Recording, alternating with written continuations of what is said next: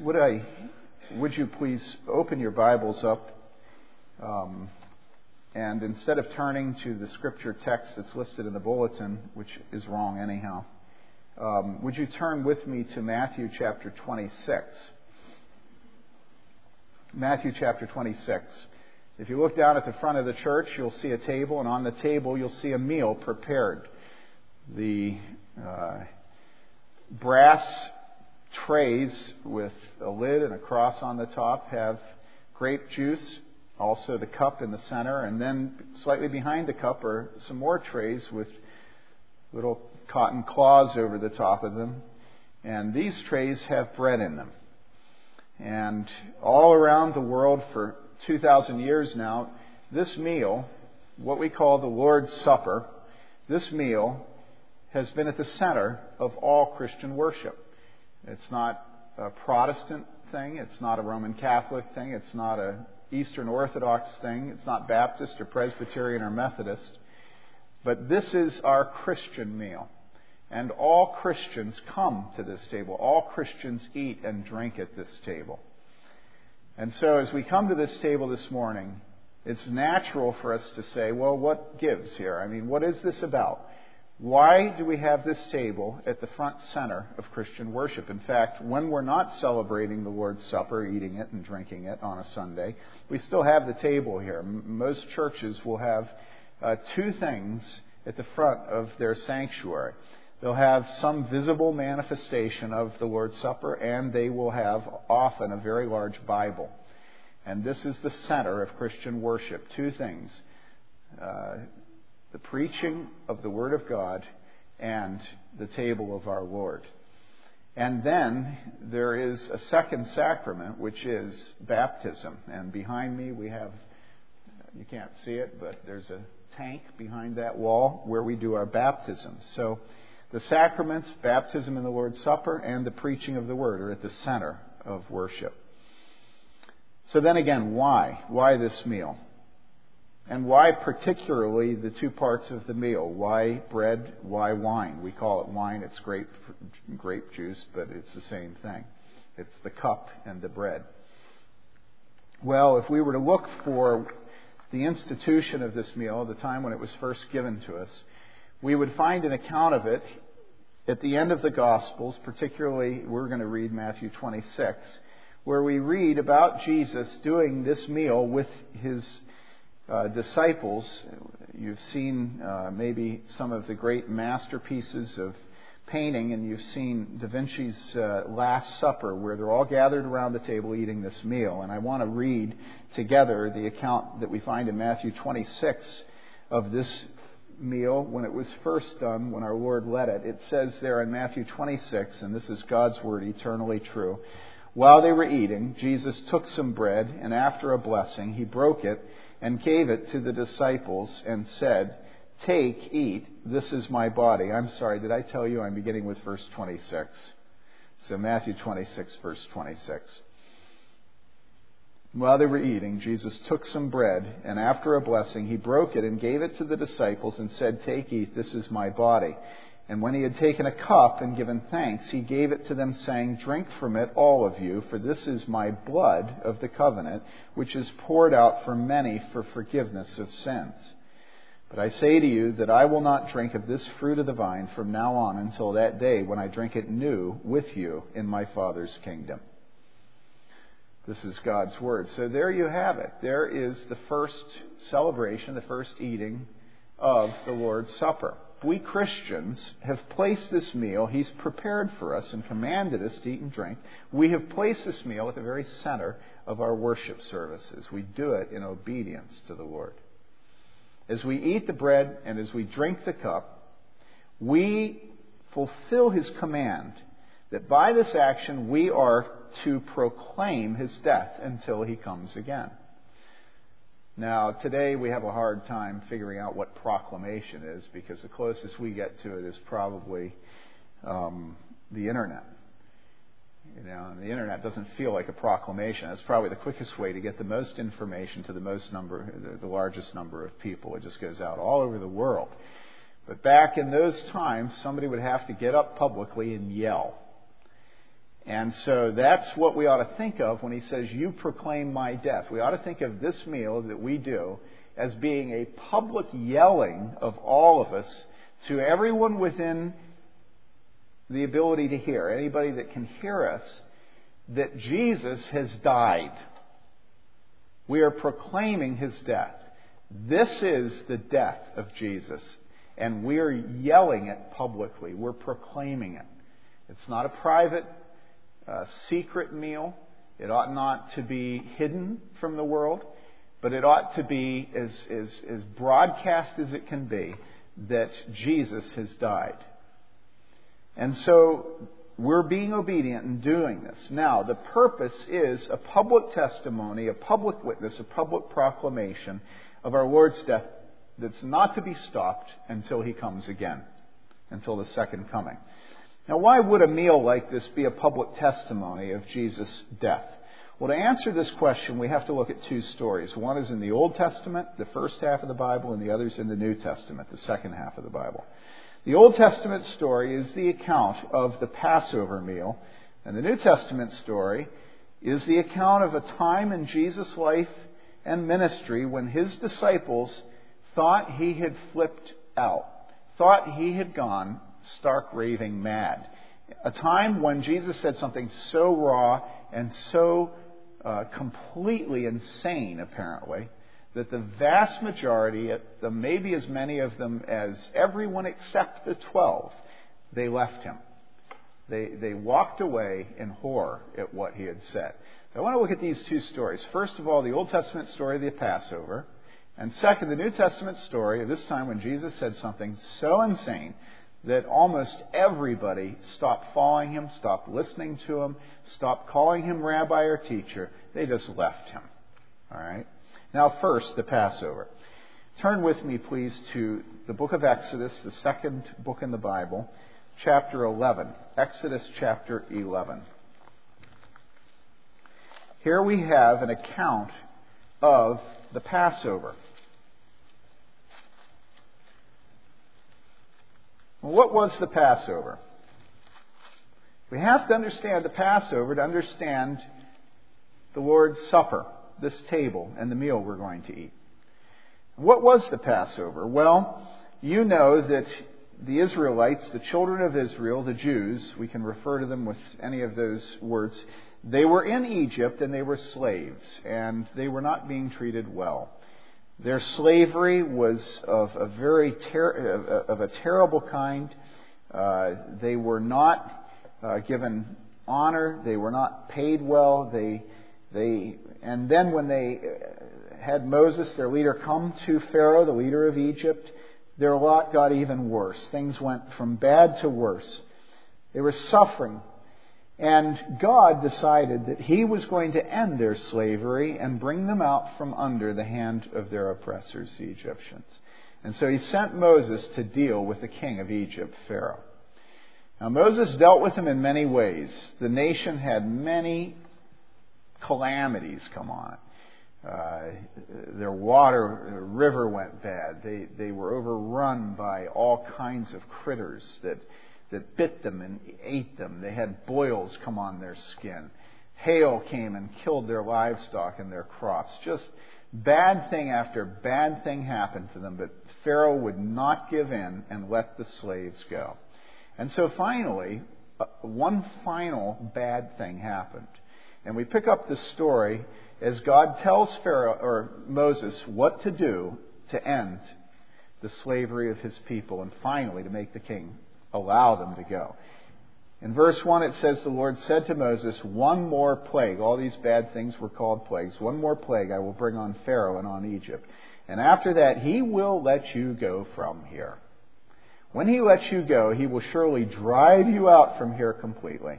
And Moses said, skipping down to verse 4, Thus says the Lord, about midnight, I am going out into the midst of Egypt, and all the firstborn in the land of Egypt shall die. Now, stop there for a second. How many of you are firstborn sons? Raise your hand. Everybody look around. Look at these men. Now, take the whole land. You can put your hands down. Thank you. Take the whole land of Egypt, and this is what's going to happen. It's not just going to happen with the children, it's going to happen with the fathers. It's going to happen with the grandfather. All the firstborn. It's going to happen with the cattle. And not just with the donkeys, but with the oxen. It's going to happen with the sheep. It's going to happen with the dogs.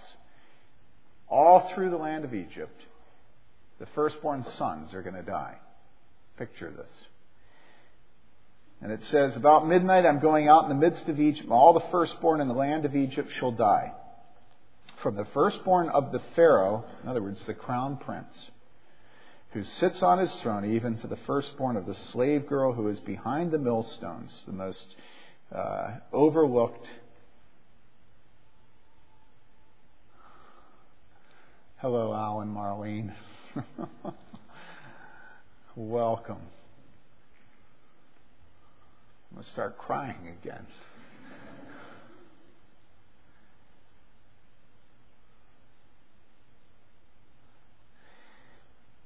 So,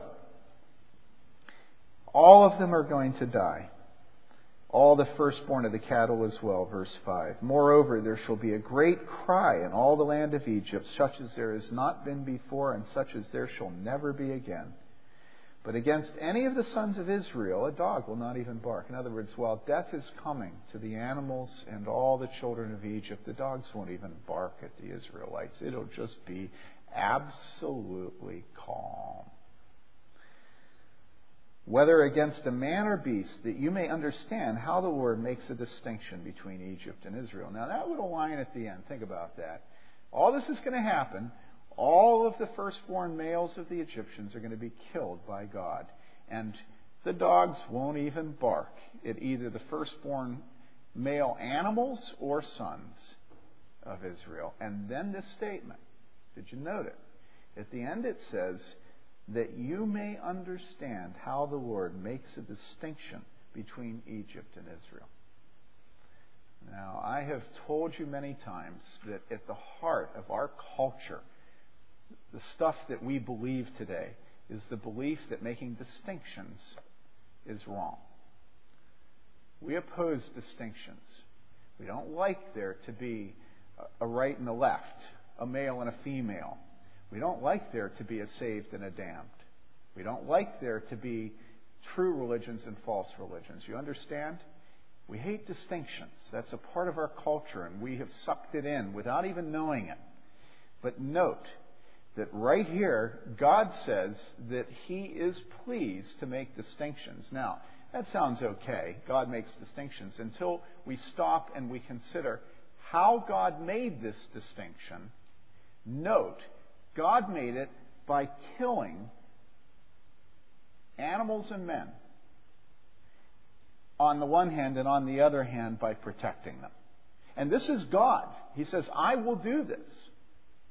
Now think about that. This is God. Then look at chapter 12, beginning with verse 1. Now the Lord said to Moses and Aaron in the land of Egypt, Speak to all the congregation of Israel, saying, and now we're getting into the account of how God makes the distinction, the method. You know, it's not just a decree, but God is always pleased when He does His work to have His work show up among us by us being obedient, because that's our faith. That shows that we believe Him, that we trust Him, that we live for Him. So now comes the work that they're to do. I'm going to make a distinction. It's going to end up with all the firstborn males of the Egyptians dead and with you so safe that the dogs don't even bark at you. I'm going to make distinctions. Now, here's how we're going to do it, says God. Speak to all the congregation of Israel, saying, On the tenth of this month they are each to take a lamb for themselves. Lamb? You know? What does a lamb have to do with life and death? According to their father's household, a lamb for each household. Each household, a lamb. And now, if the household is too small for a lamb, then he and his neighbor nearest to his house are to take one according to the number of persons in them. You can share a lamb. If you're poor, if you have too few people, then go ahead, share a lamb. According to what each man should eat. So this lamb, they're to take and they're to eat. Eat. Okay? You are to divide the lamb. Your lamb shall be an unblemished male, a year old. Take a lamb, share him if you need to. You're going to eat him, and make sure that he's perfect. No game, no gamey leg, no, you know, off coloring, no hemorrhage, no uh, spots, nothing wrong with the lamb. The lamb is to be a year old, it's to be a male, and it is to be perfect. Take him, all right, from the sheep or from the goats, keep it until the 14th day, verse 6 of the same month, and then the whole assembly of the congregation of Israel is to what? To kill it at twilight. Moreover, they shall take some of the blood and put it on the two doorposts and on the lintel of the houses. So you walk through the door, and the door coming into your house is to have the lamb's blood sprayed, painted, thrown against the, part, the, the frames of the door on the right and left, and the lintel on the top, the, the beam that goes up over the top. God's going to make a distinction. It's going to amount to the death of the firstborn males of all the Egyptian cattle, livestock, and their sons. It's going to amount to the absolute safety and protection of the Israelites. All right? Here's how we're going to do it. All of you who have faith in me and in my protection, you do this. Take a lamb, perfect lamb, kill it. You're to eat it, and you're to take its blood, and you're to throw it against your door. So that when people look at that household, they see the blood of the Lamb. And by doing that, you, the Father, will make your Son safe.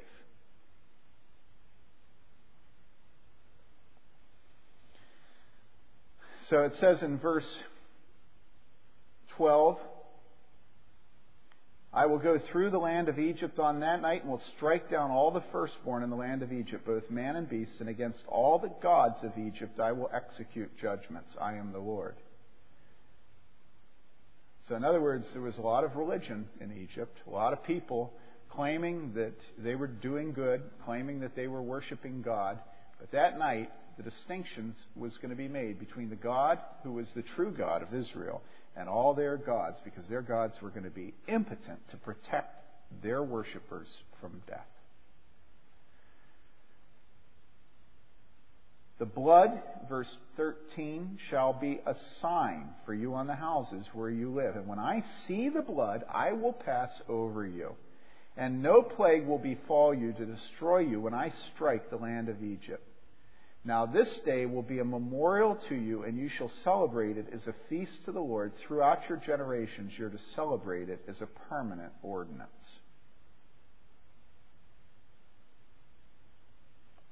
You look down at verse 22. Moses says, Take a bunch of hyssop, a branch, and dip it in the blood which is in the basin. Apply some of the blood that's in the basin to the lintel and the two doorposts. And none of you shall go outside the door of his house until morning. Outside, you're not covered by the blood. For the Lord will pass through to smite the Egyptians. And when he sees the blood on the lintel and on the two doorposts, the Lord will pass over the door and will not allow the destroyer to come into your houses to smite you. And again he says, verse 25, You shall observe this event as an ordinance for you and your children forever. And then we see verse 28 Then the sons of Israel went and did so. Just as the Lord had commanded Moses and Aaron, so they did. And now it came about at midnight that the Lord struck all the firstborn in the land of Egypt, from the firstborn of Pharaoh who sat on his throne, to the firstborn of the captive who was in the dungeon, and all the firstborn of cattle. Imagine this. And Pharaoh arose in the night, he and all his servants, and all the Egyptians. And there was a great cry in Egypt, for there was no home where there was not someone dead. Now, let me ask you what does this story teach us?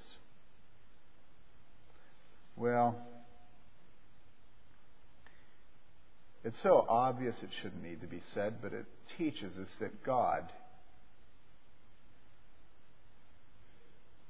is a God of judgment and holiness. God could have removed the Israelites without striking the animals and the sons dead.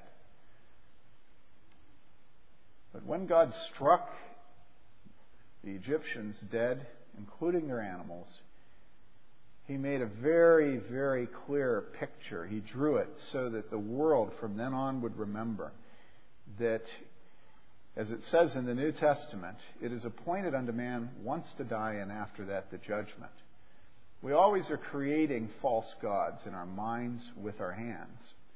And when we think of what kind of God we would like, we would like a God who overlooks sin, a God who doesn't notice when he is defied. Egypt and Pharaoh had defied the living God. He had commanded them to let his people go, he had commanded them to stop oppressing their slaves. They wouldn't do it, and God judged them. And God didn't just judge them with frogs and boils and, and, and water that turned to blood, but God judged them to the point where death was throughout the land and there was not a household where you couldn't hear the wail of grief. It's a very sad thing today that with our movies and our magazines and our newspapers and our comedy clubs and all kinds of entertainment and, and then uh, our stores and our shopping malls and our restaurants that we can go through life forgetting that it is appointed unto man once to die and after this the judgment. But all of Scripture, again and again and again, reminds us that God is holy and He will not tolerate rebellion and sin. And so the point of the death of the Egyptians is that they as a nation were filling up their cup of wickedness, and the time came when God judged them. And the sad thing to think is that no matter how awful this physical death was, the physical death ushered all these souls of the men who died into the presence of God, where God again judged them, and they went to eternal hell. Because they were not those who had faith in the living God, the true God. They had false gods. And so they died, and they died at a time which was uh, long before they should have died by human calculations. And then they were ushered into the judgment seat of God. It is appointed unto man once to die, and after that, the judgment. And so the first lesson we should learn here is God is holy and will not turn away from judgment. God cannot turn away from judgment because judgment of sin and rebellion is who God is. It is his character. He cannot forsake his character. I'm an impatient man. By God's grace, I hope one day to get better. But my character is impatience. But God is not impatient. He is holy and He is just. And God will never get better from that. As we get more sophisticated and progressive and more snooty about how sophisticated we are we will think that God will grow with us. You know, and as He grows with us, He won't be so rigid about this holiness and judgment. God is infinitely greater than that because what we think is our growth is actually our decline and our decay. And isn't that sweet? I see some of you smiling. Isn't it sweet that God is not limited by us, that He's not as small as we are, He's not as proud, He's not as sophisticated. He's glorious. And He says that He will bring all things to judgment. So the first thing we learn from the Passover is that be not deceived. God is not mocked. Whatever a man sows, that he'll also reap. The one who sows to his sinful nature, from his sinful nature, will receive destruction.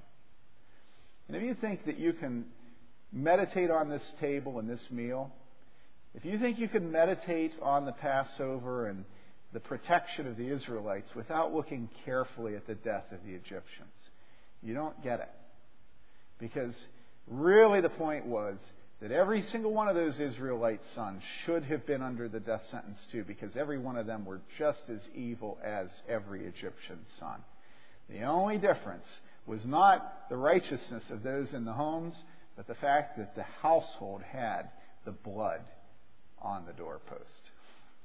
Now, first of all, be not deceived. God is not mocked. Whatever a man sows, that will he also reap.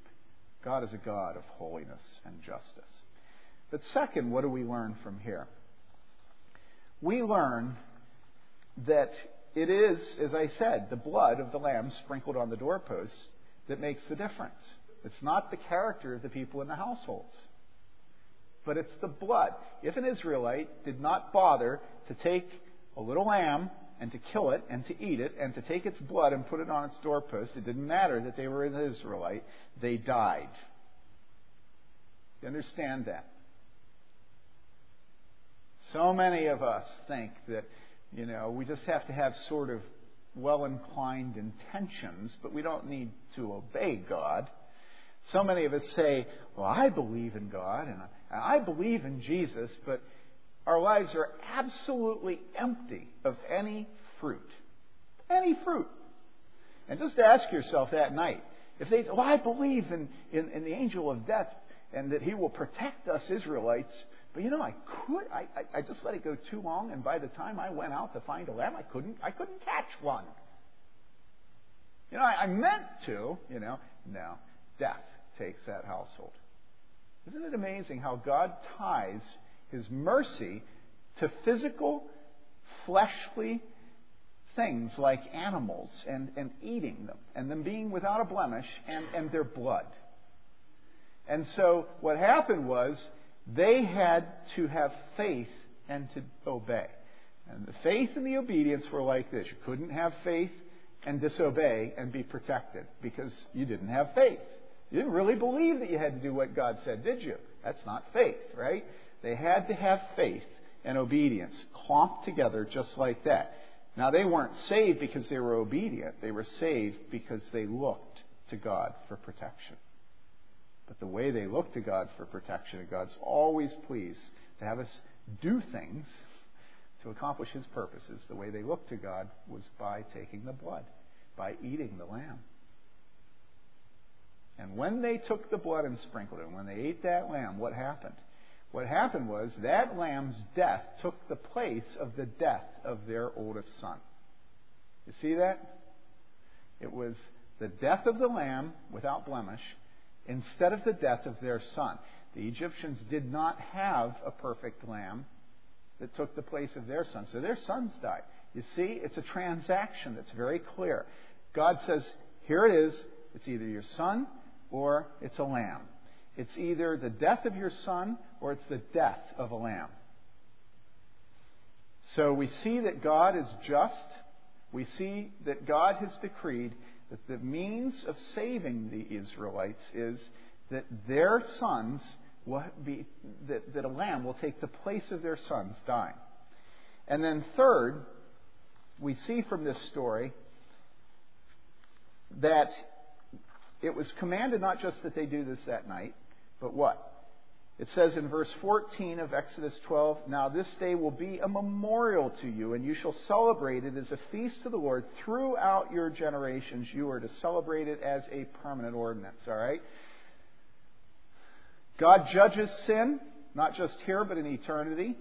He is pleased to save those who look to him in faith, and he uses the instrument of the death of a lamb to take the place of their death.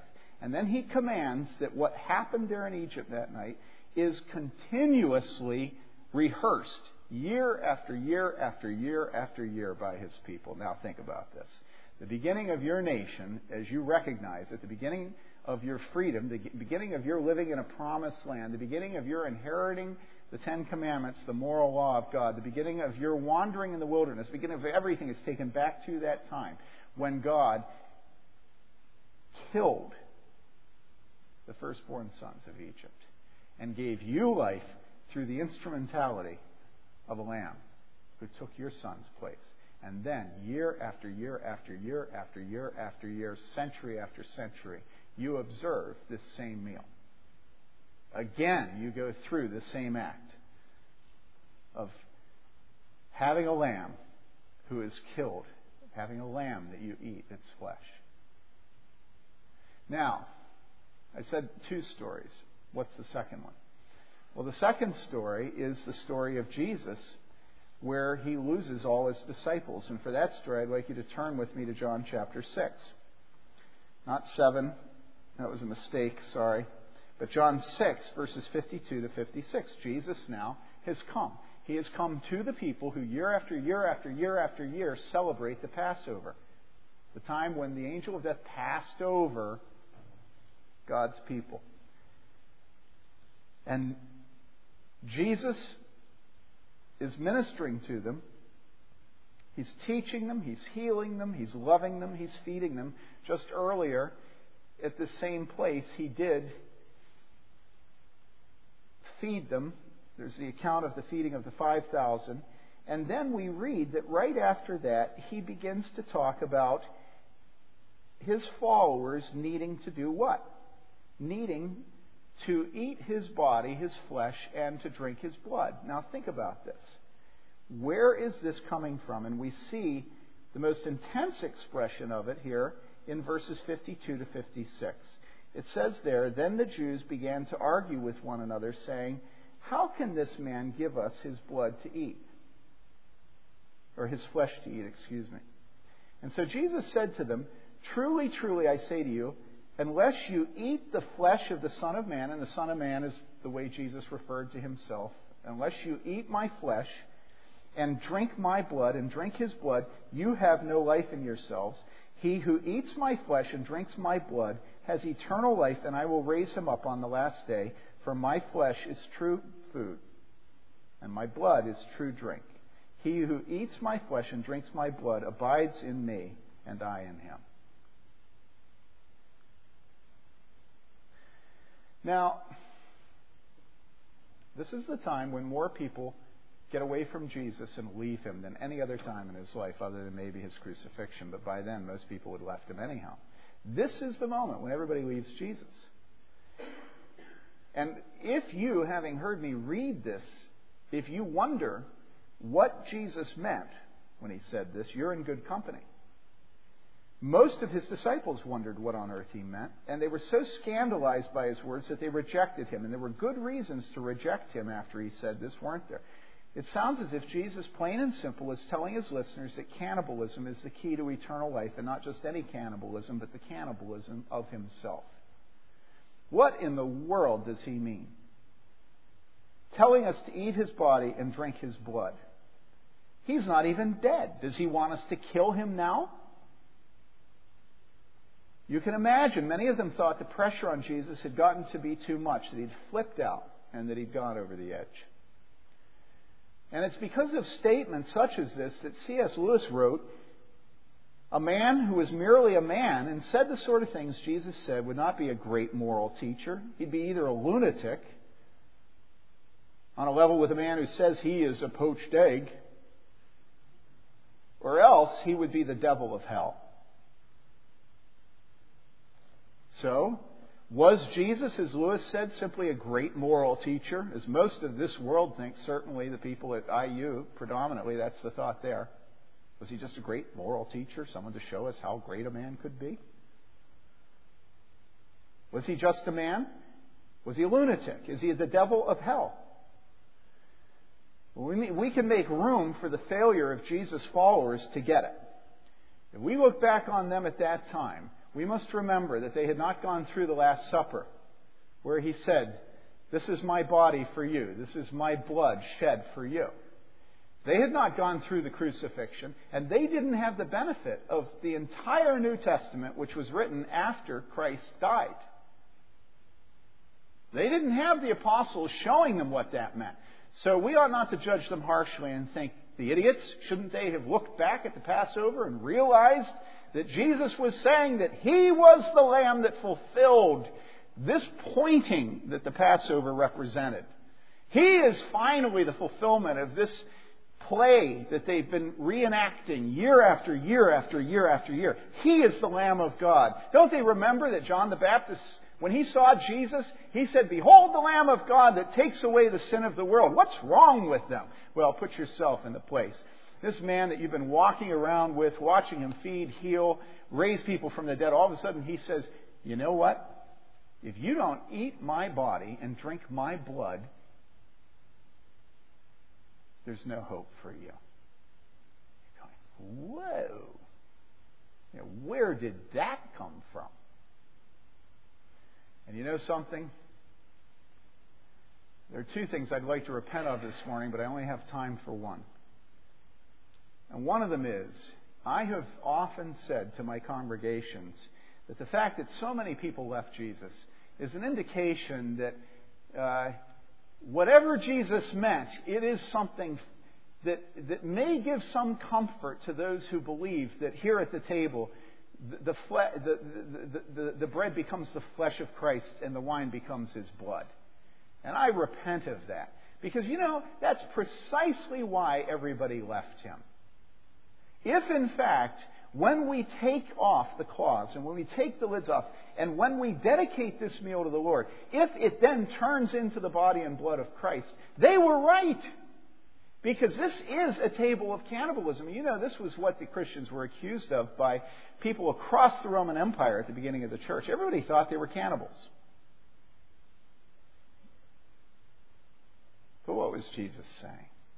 Was Jesus really saying that as we come together, that His Holy Spirit will change this bread and this wine into His, into His body and His blood, and as we eat it, that we will be saved? That's what they thought, and they all fled.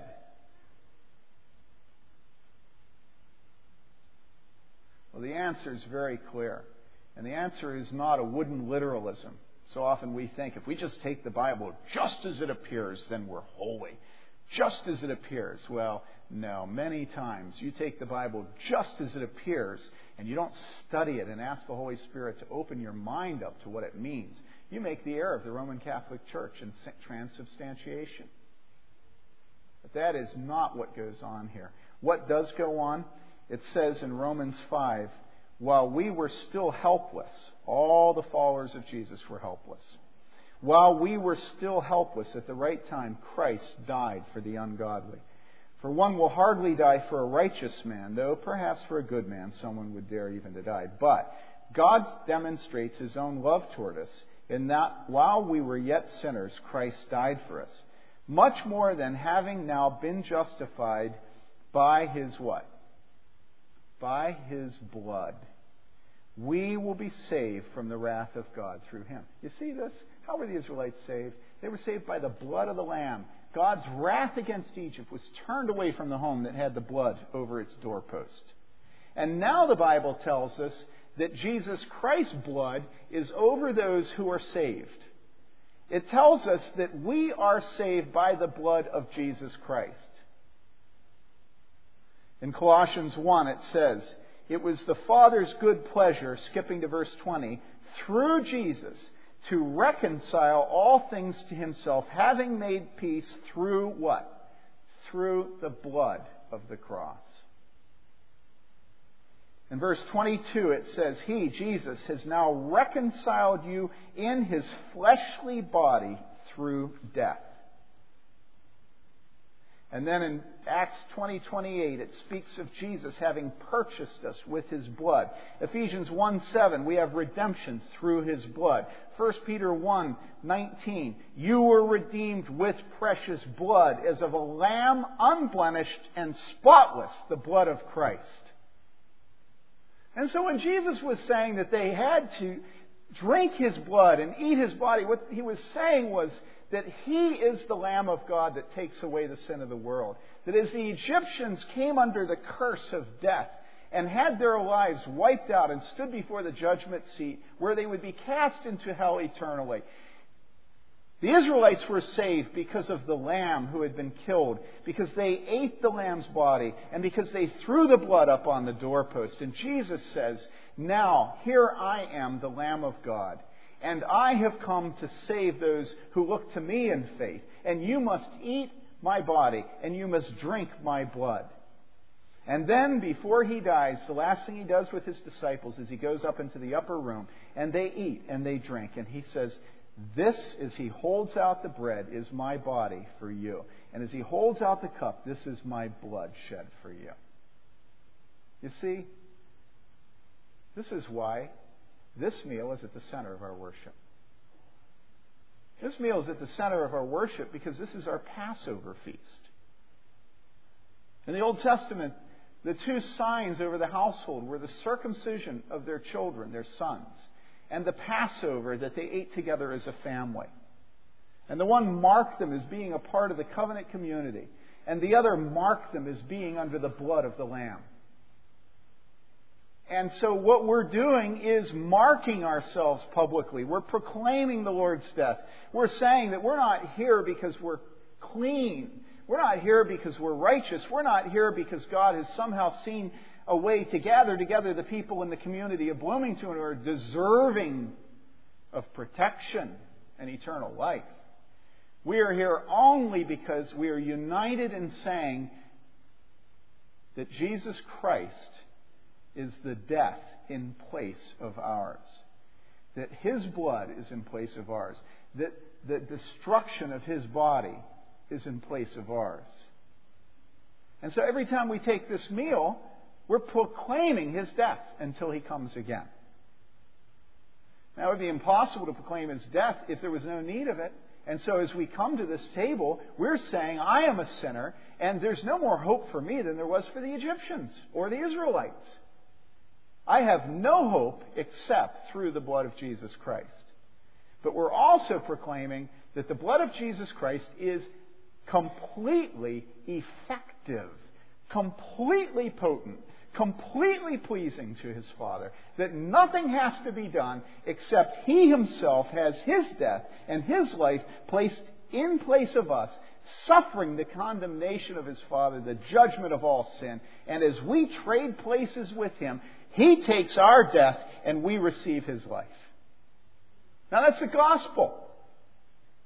And so, what would appear to the world to be a very morbid meal where cannibalism is going on and Christians are being gnarly, and most of them walk away, the rest of us say, I'm not ashamed of the gospel of Jesus Christ, for it is the power of God to all who believe. And so I come to the table and I ask you, do you believe? You can't come to this table lacking faith in your own sinfulness. You know that you're sinful only because the Holy Spirit reveals this to you. And so it's an act of faith to confess your sin.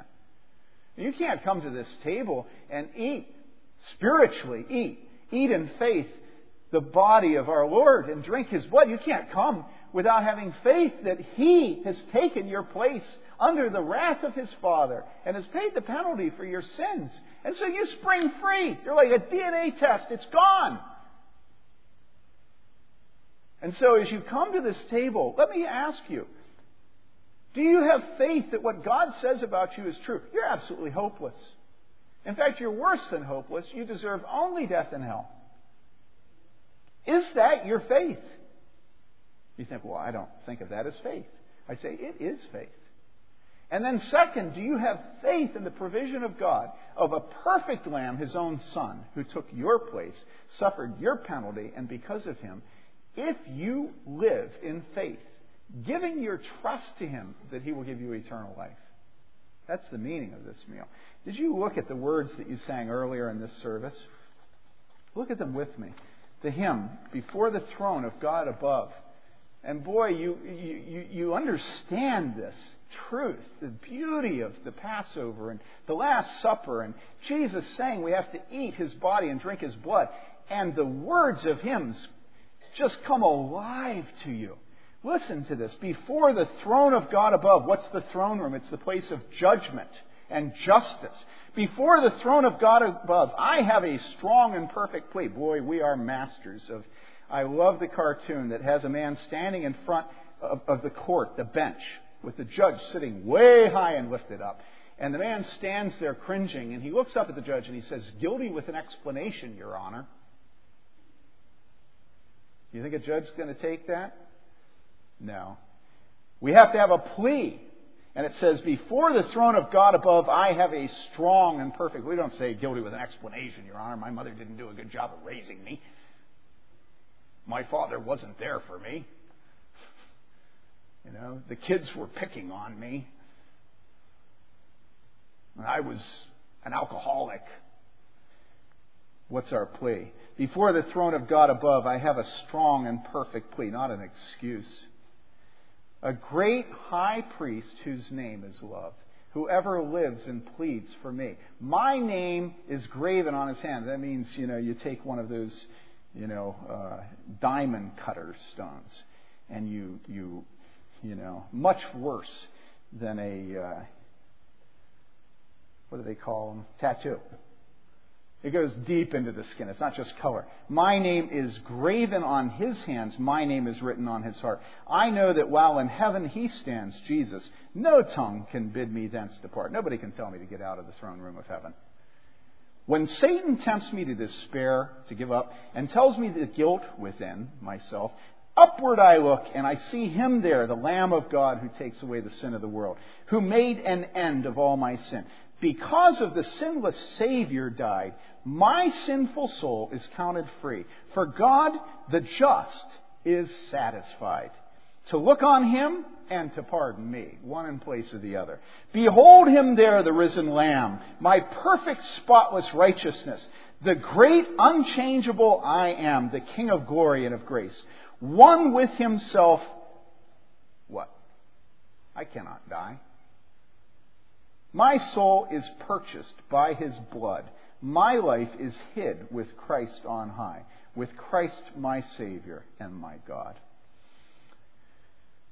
Brother and sister, child, I plead with you to hide your soul in Christ, the Lamb of God. Spread his blood over your doorpost.